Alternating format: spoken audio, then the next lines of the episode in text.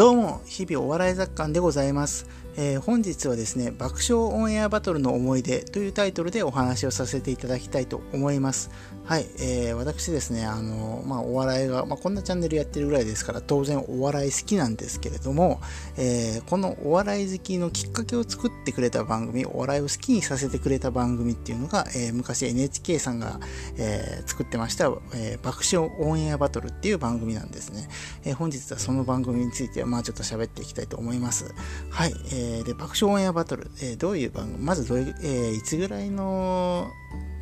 えー、番組だったかっていうと、確か1998年ぐらいに、えー、始まった番組だったと思います。で、ちょっと最後まではずっと、まあいろいろこう、プライベートが忙しくなって、まあどれぐらいまでやってたかっていうのはちょっと具体的には把握してないんですけれども、2000年代中盤から後半までやってたのかな？と思います。すいません。ちょっと、あの、今調べられてないんで、もしか間違ってたらごめんなさい。はい。えー、という形でですね、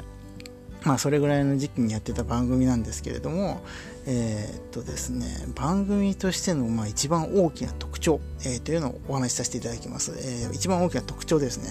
えー、スタジオに呼ばれて、えー、ネタをやるにもかかわらず、オンエアされないコンビがいるっていうことなんですよ。どういうことかって言いますと、えー、まずシステムとして毎回、えー、NHK NHK さんのスタジオに、まあ、10組のコン、えー、漫才コンビっていうか、まあ、ユニットですね。ピン芸人も出てたんで、えー、まあ、お笑い芸人さんたちが、まあ、集められますと。で、まあ、一組一組ネタをやっていくんですね。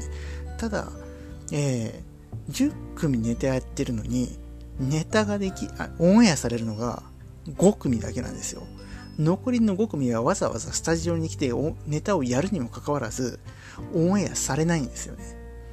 えー、おかしいじゃないですか。じゃあこのネタをオンエアされ、させてもらえるコンビとされないコンビの違いって何なのっていうところなんですけれども、これは観覧のお客さんの投票によって決まります。観覧のお客さんにはこう投票用のゴルフボールが用意されていて面白いなと思ったコンビの、えー、ネタに対してボールを転がして投票するんですねで、えー、その投票結果を集計して上位5組が、えー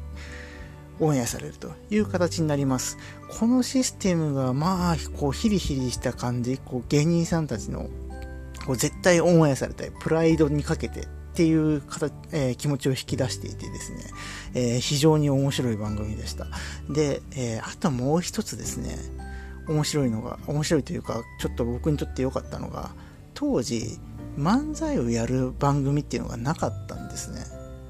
今からじゃ考えられないですけど、ネタ番組っていうのがなかったんです。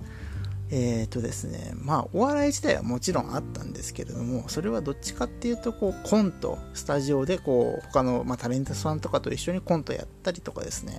えーあとは、そうだな。ああ、そう、リアクションとかですね、こう、激辛なものを食べたりとか、まあそういった時の、こう、ロケ行って、こう、何か面白いことするみたいなものが主流で、こう、漫才師が2人ステージに立ってネタをやるっていう番組が本当になかったんですよ。だから、まあ当時ちょうど中学生ぐらいで、えー、面白いもの、笑えるものが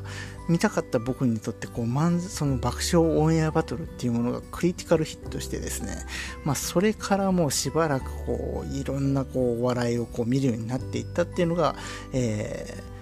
ー、本当に自分の中ではこう、お笑いが好きになるルーツだったし、えー、感慨深い、え